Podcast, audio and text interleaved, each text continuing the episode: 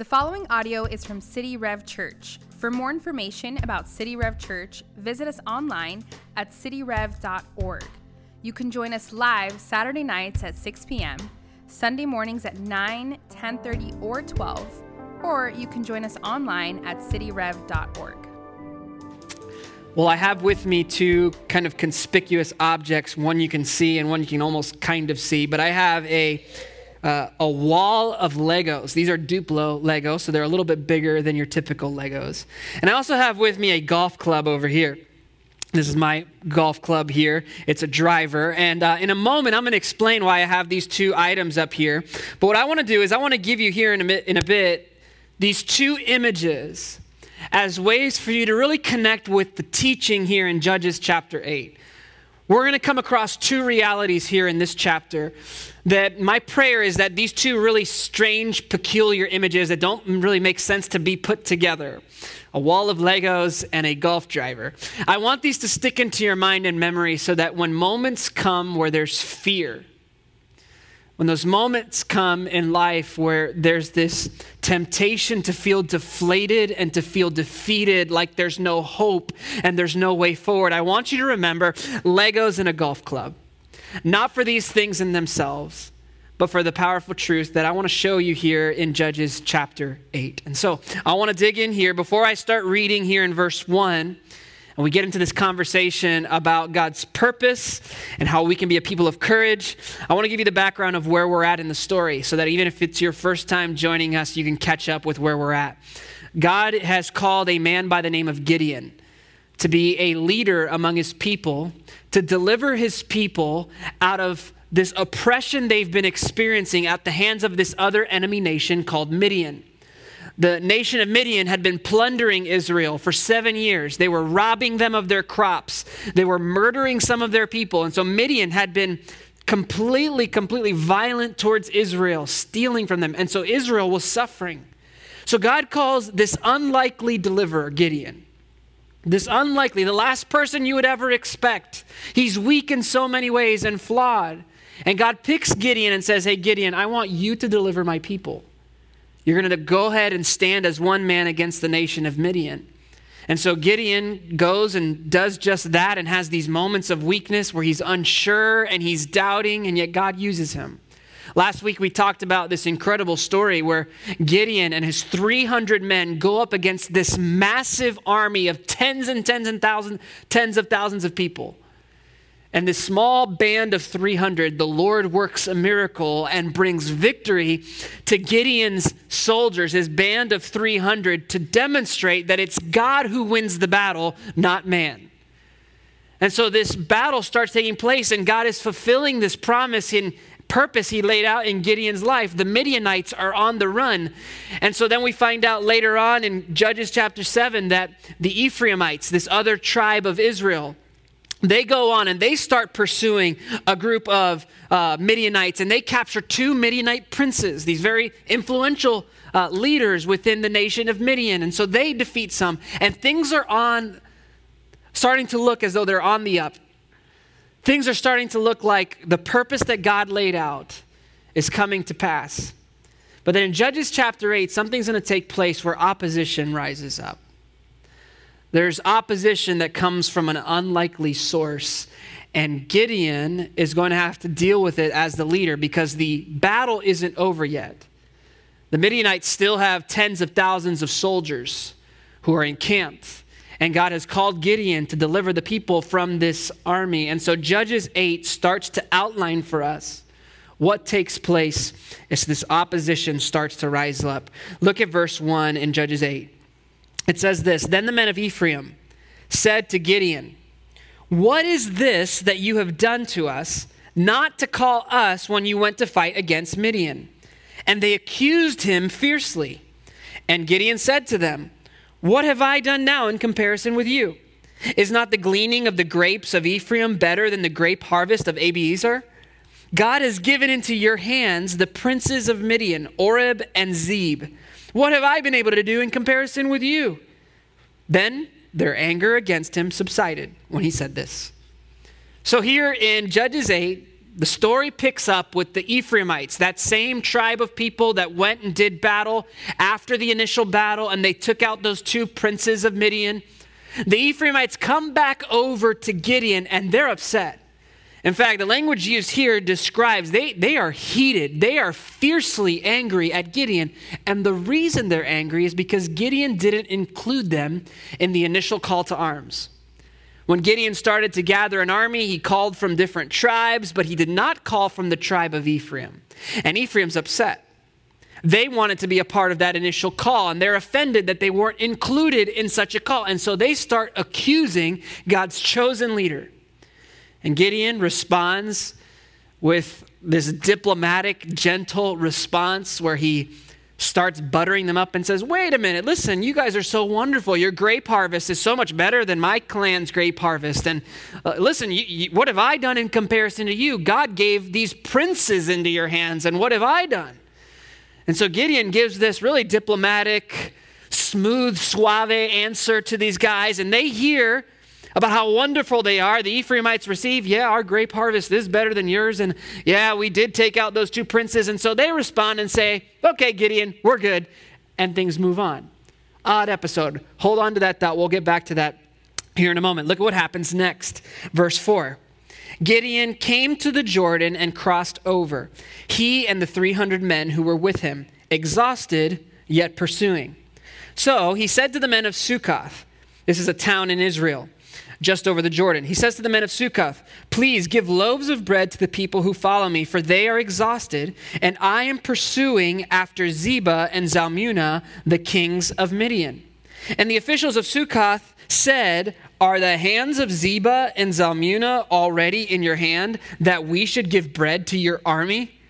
So Gideon said, well then, when the Lord has given Zebah and Zalmunna into my hand, I will flail your flesh with the thorns of the wilderness and with briars. Those are fighting words right there. And from there he went up to Penuel, and he spoke to them, to this other city. He goes to Penuel, and he spoke to them in the same way, asking for bread. And the men of Penuel answered him as the men of Sukkoth had answered. And he said to the men of Penuel, when I come again in peace, I will break down this tower. So envision the scenario, Gideon and his men, they're starving. They're hungry. Now, in antiquity, think about it. There's no seven eleven to stop and get, get a snack, to get a, you know, a hot dog or a, a taquito and some water or whatever. There's, there's none of that. You're in the wilderness. So just as important as having good battle tactics and to be militarily brilliant, another important factor is just to have wise logistics in packing supplies. And so they get to this town in Israel, and they think, great, here I've got Sukkoth and Penuel. These are these two cities. Uh, I can ask them for bread. This is going to be great. Okay, great. I'm so glad I'm here. And so Gideon goes. He asks them for bread, and they reject Gideon. They say, no, we're not going to give you bread. In fact, it's, it's worse than that. They don't just say, no, we're not going to give you bread. They taunt Gideon. The way they respond to Gideon's request for bread as they see this exhausted band of soldiers.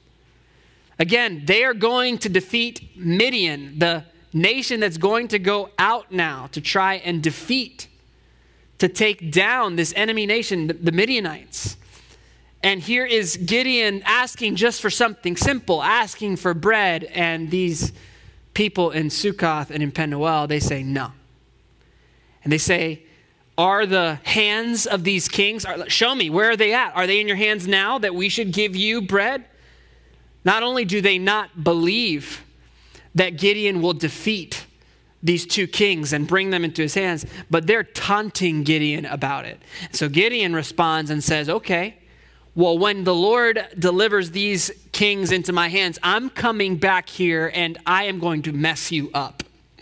He says, I'm going to take thorns and teach you a lesson. And he says, I'm going to tear down this tower in this city. So Gideon warns them of this, and these two cities say, fine, go on ahead, and they let Gideon go. Next, the story continues and Gideon goes on. Look what it says next in verse twenty, verse ten. Now Zebah and Zalmunna were in Kar- Karkor with their army, about fifteen thousand men, all who were left of all the army of the people of the east. for there had fallen one hundred twenty thousand men who drew the sword. And Gideon went up to Nobah by the way of the tent dwellers east of Nobah and Jogbeha and attacked the army, for the army felt secure. And Zebah and Zalmunna fled, and he pursued them and captured the two kings of Midian, Zebah and Zalmunna, and he threw all the army into a panic. Then Gideon, the son of Joash, returned from the battle by the ascent of Ares, and he captured a young man of Sukkoth and questioned him. And he wrote down for him all the officials and the elders of Sukkoth, seventy-seven men. And he came to the men of Sukkoth and said, "Behold, Zebah and Zalmunna, about whom you taunted me, saying, 'Are the hands of Zebah and Zalmunna already in your hand, that we should give bread to your men who are exhausted?' And he took the elders of the city, and he took thorns of the wilderness and briars, and with them he taught the men of Sukkoth a lesson. And he broke down the tower of Penuel and killed the men of the city. Then he said to Zebah and Zalmunna, 'Where are the men whom you killed at Tabor?' They answered, 'As you are, so were they. Every one of them resembled the son of a king.' And he said, 'They were my brothers, the sons of my mother. As the Lord lives, if you had saved them alive, I would not kill you.' So he said to Jether, his firstborn, 'Rise and kill them.' But the young man did not draw his sword, for he was afraid, because he was still a young man. Then Zebah and Zalmunna said, 'Rise yourself and fall upon us. For as the man is, so is his strength.' And Gideon arose and killed Zebah and Zalmunna, and he took the crescent ornaments that were on the necks of their camels." So to sum up what we just read, Gideon leaves Penuel, and he leaves Sukkoth, and he goes over and he captures, he defeats, his army defeats these men, the Midianites. We don't know how God provided for them. They left hungry because those cities wouldn't feed them, but God ends up providing for them some way, and they go on and they defeat this army. These kings are captured, and the soldiers are sent into a panic. They freak out, and so they bring these two kings back, and Gideon goes over to these two cities, and he starts to tell them about what he did. Remember how I said earlier how when these kings are delivered into my hand, as the Lord has said, I would come back. And so we read this really violent turn of events where Gideon goes, and the text says he teaches them a lesson with thorns in Sukkoth. Now, at minimum, that means he tortures them and severely wounds them. This could also be implying that he killed them. We know for certain in Penuel, Gideon goes on and he kills the men of the city who had betrayed him, who had said, "No, we're not going to show any hospitality to you and give you just some basic bread. Stay exhausted." And so these individuals, they end up being killed by Gideon. And Gideon goes on and he captures these two kings. And we find out that this isn't just something that is God's calling on Gideon's life, but this is something that is immensely personal to Gideon. See, these two kings, Zebah and Zalmunna, had killed Gideon's brothers. It was personal for him. And he says, if you hadn't had killed the, if you hadn't, if you hadn't had killed my brothers, I wouldn't kill you. And he asked his firstborn son, perhaps to humiliate them, this young man, to kill these two kings. And he's too afraid to do it. And so Gideon ends up killing them himself. Now, this is a puzzling story. Uh, there's violence. There's betrayal, as the men of Penuel and Sukkoth show tremendous, just absolute hatred towards Gideon and what he set out to do, to turn their backs on him, and Gideon punishing them. I mean, this is a really bizarre, puzzling story. And one of the things that we often talk about here is we love to read the scripture, so we encourage our church that We we need to be reading through the Bible, and we even have this feature on our app. It's called Word Habit. If you go to the City Rev app, you can be a part of our Word Habit feature. You just subscribe to that right there on the app, and every morning you'll be sent a chapter of the Bible. And here's what's going to happen. There are going to be some days where, as we're reading through books of the Bible, you come across passages like this that, I mean, honestly, you read a passage that is full of betrayal and violence and, and all of this, and you're wondering, okay, well, what does that mean for me? What do I do in light of what ju- this just taught me? And a helpful question for us to ask whenever we have one of those moments is to simply ask, what does this passage teach me about God? What is this revealing to me about what God is like and how God operates? Because we can get so caught up in the details and look so closely at the individuals that we miss the bigger picture at times.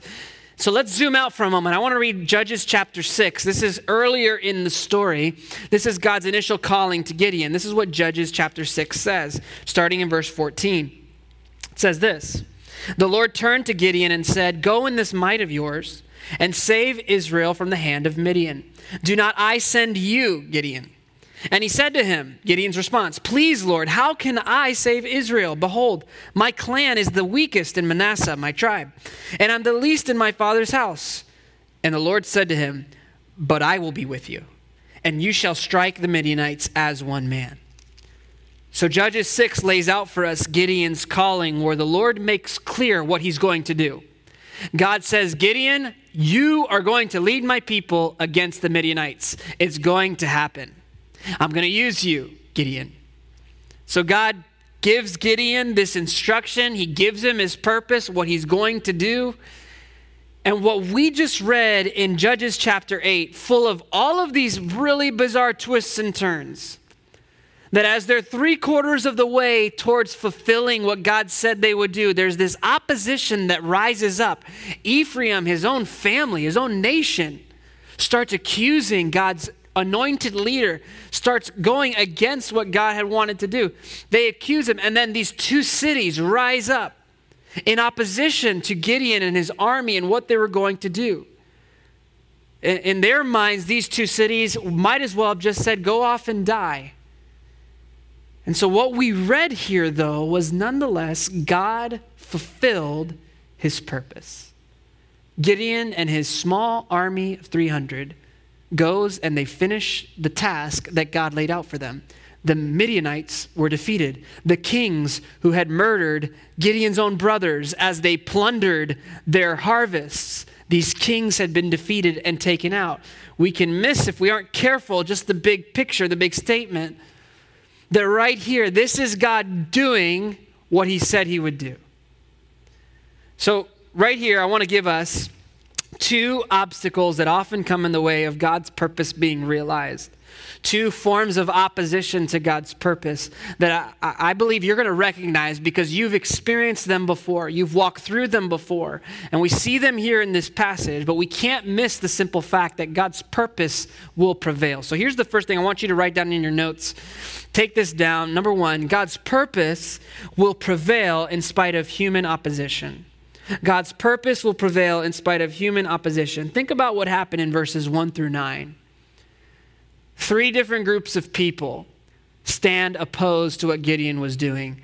At first, it was the Ephraimites, and Gideon is afraid. I mean, Gideon's confronted with this powerful tribe. The Ephraimites were a powerful tribe at the time with tremendous influence and large numbers. So Gideon's now being accused by them. They're opposing what Gideon is doing, accusing him fiercely. Then the men of Penuel and Sukkoth rise up and wish them dead, taunt them. They oppose what God was trying to do. And yet still, in spite of all of that, we don't know exactly how, but God winds up providing for this army of soldiers. He meets their needs somehow, and they go off into battle, and they do what God said they would do. They defeat the Midianites. And so this idea that God's purposes prevail in spite of human opposition is so important. I want you to envision this for a moment. Uh, imagine with me a ten thousand pound wrecking ball. I mean, massive, like bigger than what could probably fit on this camera screen, okay? Uh, a ten thousand pound wrecking ball, the kind of wrecking ball that's used to just level buildings, skyscrapers, okay? So this wrecking ball, picture it, and, and if you could just envision what a wrecking ball looks like as it's swinging, a wrecking ball doesn't even need to travel very fast. I mean, it could just be moving, gliding delicately at a steady pace, but because of its sheer force, it packs so much power, it can bring down the most sturdy, large structures imaginable. So imagine for a moment that a building was set to be destroyed and a ten thousand pound wrecking ball is being prepared to be flung at this building so that a new building could be put in its place. And there's a group of people who say, you know what, we like this old building. We don't want a new building. We stand opposed to what you're doing. And so they come up with a plan. They say, okay, let's get together and let's build some Legos, okay? Let's stack them up together and make a giant Lego wall. And what we're going to do is we're going to stick this Lego wall right in front of that giant wrecking ball to protect the building and show them how we can stand against what they intend to do. Now that imagery in your mind, I mean, if you could just picture what would happen to these poor little sunny, smiley-faced Legos. I mean, it would be a sad day for a wall of Legos if they stood in between a wrecking ball and a building. I mean, there's no chance. They can design all they want. They can spend all day, all week long building this massive Lego tower, but there is nothing that's going to get in the way of that wrecking ball. See, God has purposes that he has expressed. And when God says he's going to do something, he does it. God's purposes will stand and they'll prevail. And though human beings may try and plot against those plans, though human beings might try and build our little opposition to keep us, to protect us from experiencing the purpose that God has for us, they stand no shot in thwarting God's purposes. You see, these people in these cities that were opposing what God was doing through Gideon, these individuals, they were accountable for their actions. They were responsible for their absolute uh, hatred and lack of faith in the Lord and rejection of God's chosen deliverer, Gideon. They were so afraid of the Midianites and that they might be punished for helping these this group of three hundred in their minds after the Midianites defeated them that they said, no, we're not giving you anything. And yet these individuals, though accountable and responsible for their own decisions, don't miss it. God is still sovereign. He's still in control. He will accomplish the purpose he set forth. God said he would raise up Gideon to stand as one man to defeat the Midianites, and that's precisely what God did. I love this imagery in Psalm two that describes how God's purpose works and what God's relationship to human opposition looks like sometimes. Look at Psalm two, verses one through four. The psalmist asks the question, "Why do the nations rage and the peoples plot in vain? The kings of the earth, they set themselves, and the rulers take counsel together against the Lord and against his anointed, saying, let us burst their bonds apart and cast away their cords from us. He who sits in the heavens laughs. The Lord holds them in derision."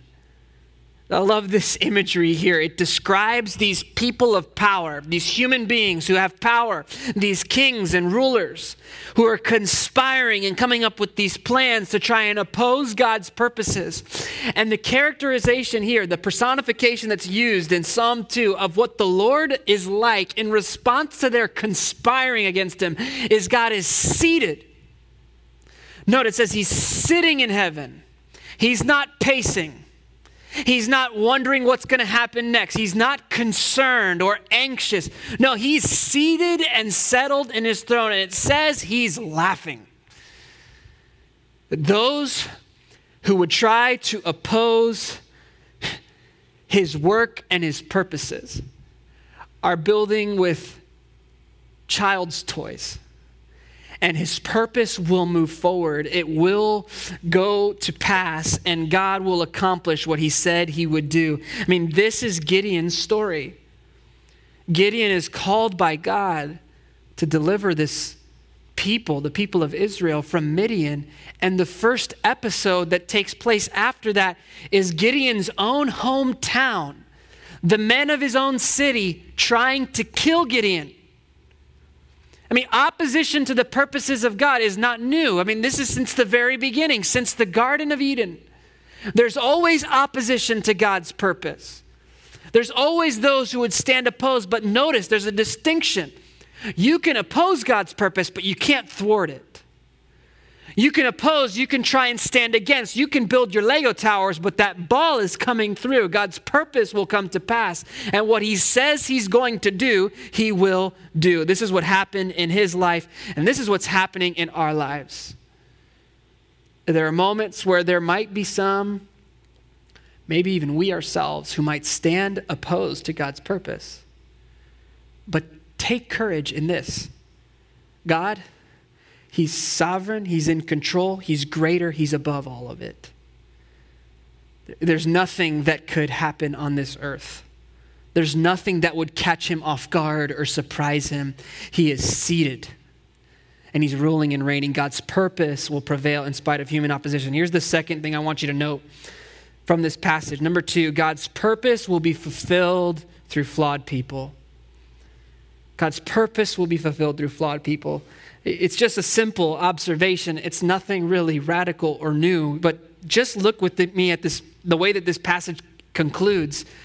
Zebah and Zalmunna, these two kings, we find out really in this latter section of Judges chapter eight that this was a personal thing for Gideon. He has this dialogue with these two kings and he makes the statement, if you hadn't have killed my brothers, then I, I wouldn't kill you right now. I would save you right now.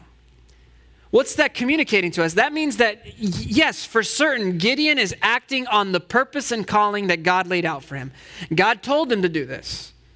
This people had been oppressing Israel, and so it's Gideon's job as God's appointed judge to stand and be God's instrument, his vessel of judgment on this enemy nation that had been plundering them. But the fact that Gideon says, if you would have just saved my brothers, I, I wouldn't kill you right now. And then he goes on and asks his firstborn son, a boy, to kill these two kings so as to humiliate them in the way, in the manner in which they die. I mean, this is, yes, for sure, Gideon acting on God's calling, but it's also likely motivated out of some vengeance. This is personal to Gideon.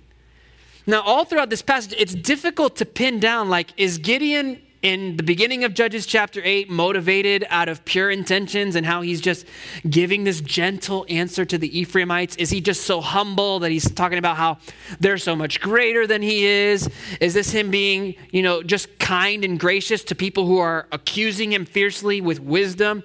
Maybe. Or is it him buttering them up with flattery out of self-preservation? Maybe.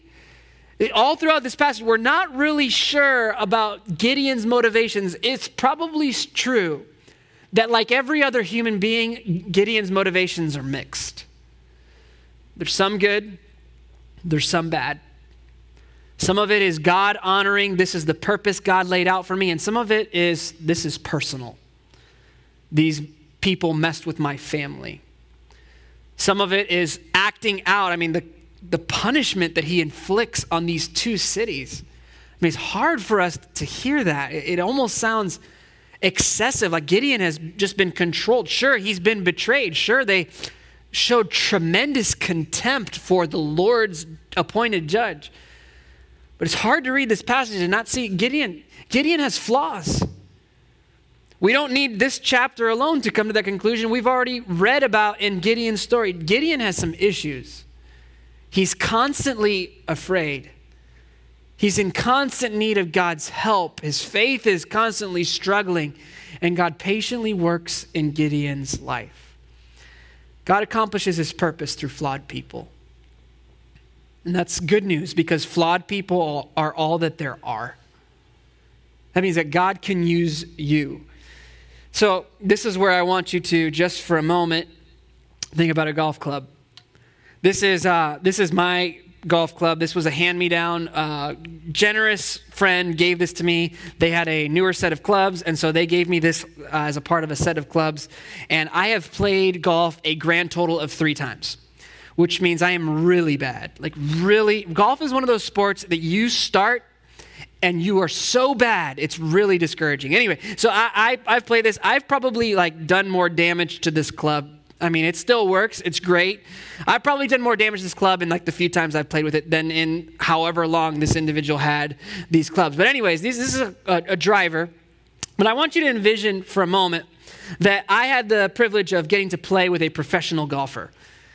And I thought to myself, okay, I'm going to play against a professional golfer. And so I, if there's any chance for me to do it, I think to myself, I say, okay, what if I get like the most expensive high technology clubs available on the market. I want to show you one such example of a club. This is my driver. Here's a different driver. This is the Hanma, I believe. The golfers who know what, what this stuff is all about are probably making fun of me right now. But here's what it's called. It's called the Hanma Berries Five Star Driver, okay? With four thousand five hundred dollars, you can have this golf club, okay? Now, this club, not only is it like the best technology, but it's also inlaid with twenty-four karat gold.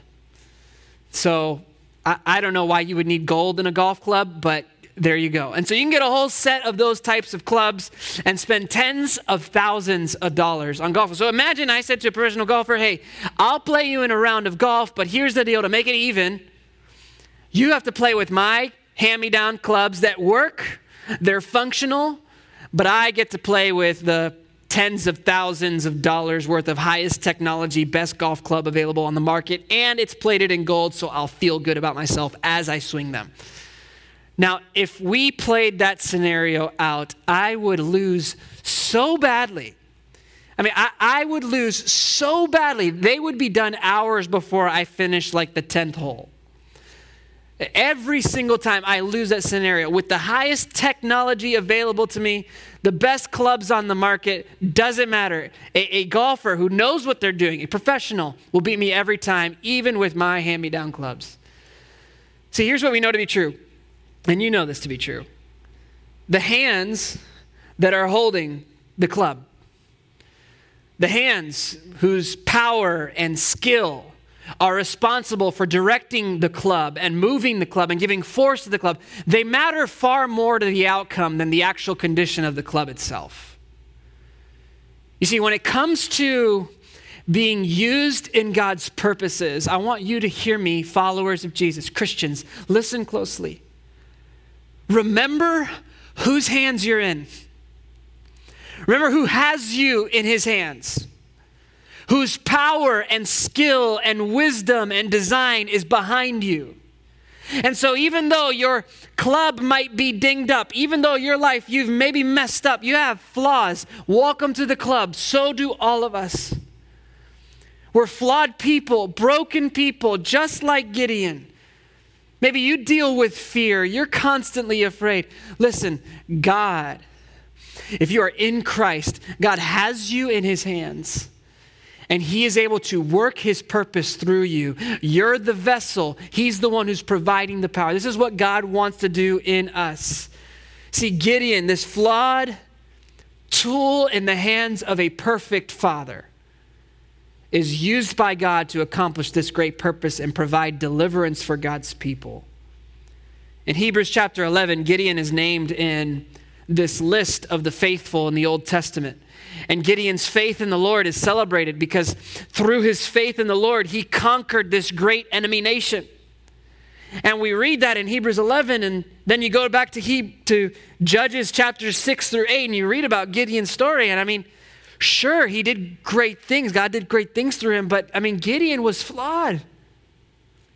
Every person in the Bible, until you get to Jesus, is a flawed individual in the hands of a perfect God. And God works powerfully through them. And what's so beautiful about following Jesus is we have God's Spirit in us. And as we take heed of Jesus, our master teacher, our Lord, our Savior, as we follow him day by day, he makes us more like him. And so he refines us and reshapes us. And what Jesus does is he starts to make our heart more like his heart.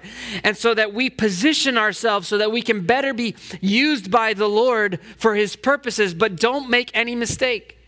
Don't make a mistake to think that just because we start growing and becoming more like Jesus, like, like our, our lives are being more, more marked by his character, by his values, by his heart, that doesn't mean that now we deserve the glory for being so awesome. No, God is still the one who's empowering it all. Without someone to swing it, no matter how high of a technology golf club, without someone to empower the ball and direct it, it just lies there. God works through flawed people. He fulfills his purpose through flawed people. And in Jesus Christ, we become increasingly like him and become more and more fit to be used in his kingdom. But don't miss it. Right now, where you're at, worn, beaten down, feeling discouraged, God can use you. God wants you to participate in his purposes in the world. And so let's talk a little bit about courage for a moment. Let's talk about this idea of courage, because God has made it clear what he's going to do in the world. He's given us his purpose. See, way back in the book of Genesis, God told a man named Abram, he said, Abram, from your family, I'm going to make this great nation. And from this nation that Gideon was a part of, in the lineage of, from this great nation, all nations of the earth are going to be blessed through you, Abram. That's my purpose. You fast forward and you read in the book of Psalms about prayers being offered and songs being written that describe how the nations will be the inheritance of the people of God. That all the nations of the earth will be glad in the Lord. That the nations, the peoples, will flock to God's throne and bring praise and worship to him. In the book of Habakkuk, the prophet in chapter two describes a day, envisions a day where the earth will be full of the knowledge of the glory of the Lord as the waters cover the sea. That God's glory will so cover the earth so thoroughly.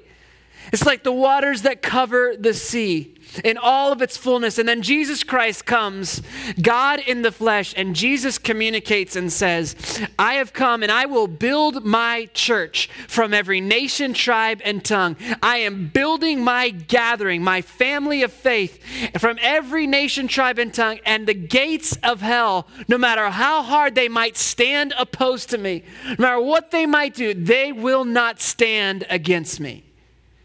And Jesus, revealing himself to the apostle John in the book of Revelation, John sees a day when the purpose of God is fully realized, the day we're pointing towards and longing for, when the, the heavens and the earth will meet, when God will restore and renew all things, when brokenness and pain and suffering and tears will be done away with and the perfect will come, when we'll be in God's presence forever, united under King Jesus in an eternity with God, flourishing and thriving in God's perfect peace. That's the purpose that God said is coming. And what God says he will do, he will do. And we look out in our world and we see what's taking place.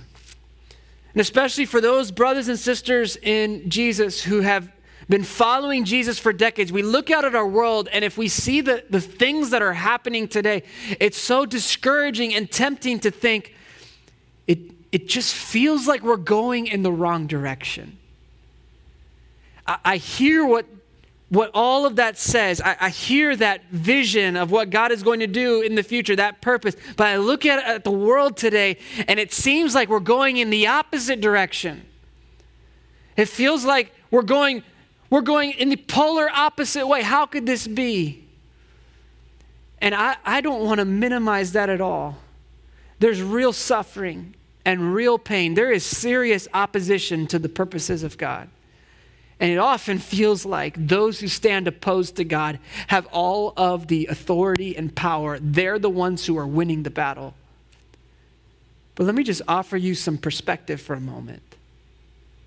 Let me just lay this before you, the testimony of Scripture, the promise of God. When people stand opposed to the purposes of God, the true perspective is that this is what they are. That opposition to God's purposes is a small little wall of Legos in comparison to the one who is bringing forth in power his message of reconciliation, his message of peace, the good news of Jesus Christ that is advancing the kingdom of God. We don't need to be discouraged. Take heart. God will accomplish his purpose. Maybe for you, what overwhelms you is the fact that you feel like you've just blown it so many times. Maybe for you, what you struggle with is that you've just, whether it's your past or your present, you've got some scars. Maybe some things that were of no fault of your own, and then other things that were directly your fault. Things that you've done, choices you've made, that you're living in the consequences of right now. Maybe that's you, and because you're in that place, the enemy's going to want to come to you and say, you see, how could God use you? Want to introduce the idea in your mind, you're, you're too far gone. No one would want you, let alone God. How would God use you? And what I just want to lay before you is that you're in the hands of one who is mighty and powerful, one who is able. You're in faithful hands that no matter how dinged up, no matter how worn down you might be, you are not too far gone. God works his purpose through flawed people. He's able to do this. He can do this in your life. Take heart. The question isn't, is God's purpose going to be realized in our world? That's for certain. He's going to do his purpose. He's going to do his work. The question is, what kind of participants will we be? Will you be on the sideline? Will you be waving from afar as those who are getting active in advancing the kingdom of Jesus, being ambassadors of love and joy and peace, being proclaimers of the greatest news in the world, telling others about the, the salvation that's found in Jesus, going to our workplaces in this city, representing the kingdom values that Jesus lays out for us? Will we be participants in that kingdom? Or will we choose to stay on the sideline? Whether because of fear of the opposition or because we believe the lie that we're too flawed to be used by God. I want to invite you today to step in to that purpose. Step in to what God is doing here in our city and around the world. He's at work. Even when it feels like we're going the wrong way, God is still seated and he's working his plan. You see, God can fulfill his purpose through flawed people because a flawless person has already come. The reason we can say that with boldness and confidence that God can use flawed people is because the flawless one has come and has accomplished for us what we cannot do for ourselves. And what he does is he shares his perfect record with us. Jesus Christ, the Son of God, has come to earth, and he, unlike all of us, has lived a perfect life. In order to stand in God's presence, we need perfection. We need perfect holiness, perfect purity. And only Jesus meets that requirement. And though Jesus was perfect in every way, he's sentenced to death on a cross. And he dies in our place. He takes our guilt and our sin and our shame. He dies for it, takes the penalty on. He's buried in a grave. And three days later, Jesus rises up from death. He ascends into heaven, and he promises to one day return. And by faith in Jesus, we have this moment where we trust in him and say, Jesus, take my sin. I admit I need a savior. Take my shame and my guilt. I trust you with it. And we receive from Jesus the gift of his righteousness, the gift of his perfect record, so that God sees us with the perfection of Jesus. We're in Jesus. We're hidden with Christ in God. And that's the offer that I, I give to you today, to put your trust in the flawless one. To trust in Jesus by calling upon him as your Savior and Lord. See, what would it look like in the entire history of the world and the history of the Bible where there's flawed leader after flawed leader after flawed? What would it look like if a flawless one came? It's exactly who Jesus is. He's the one we've longed for. He's the one your soul needs. And I want to invite you to trust in him right now. Would you bow your heads, close your eyes? Let's close in a moment of prayer. Father in heaven, we thank you that your purpose is sure. Lord, we don't have to wonder if you're still in control. We don't have to cower in fear, thinking the opposition is too great. We don't have to stick on the sidelines thinking we can never be used by you, Lord. You, you are far greater. And so, Lord, I pray right now for those who, their moment right now, what needs to happen is they need to trust in you, to call out to you as Savior. And so, Lord, I pray right now that you would give them faith, that you would open up their hearts to see the incredible provision you've given us in Jesus. And so, Lord, right now, I pray that they would call out to you. In fact, if that's you, just call out quietly to God in your own heart. Just say, God, today I need you. Every day I need you. Forgive me. Jesus, I believe in you. I trust in what you've done for me. Restore me in my relationship with God. Make me new. Jesus, we love you. We thank you for all that you've done for us. In Jesus' name we pray. Amen. Well, if that's a decision that you made today to put your trust in Jesus as your Savior, I want to invite you right now to go to city rev dot org slash faith. We're also putting the link in the chat. We want you to go there and click on that link. There's a short form that you can fill out. It'll take you a few seconds to fill out. And here's what's going to happen. If you fill that out, we'd love to send you a Bible. We'd love to put a Bible in the mail, send it your way so that you can, like we've been talking about all day, we can spend time in God's word. You can grow in your faith. And so go ahead and go to city rev dot org slash faith, and we'd love to connect with you in that way and celebrate this moment where you've passed from death to life, where Jesus has made you brand new. Well, we're going to continue our time of worship through song. And so I want to invite you, wherever you're at, to get ready to go ahead and join us as we sing. Thanks for listening. For more resources and to check out other teaching series, please visit our website at city rev dot org. If you would like to speak to somebody about beginning a relationship with Jesus or ask any questions you have about this teaching, you can email us at podcast at city rev dot org.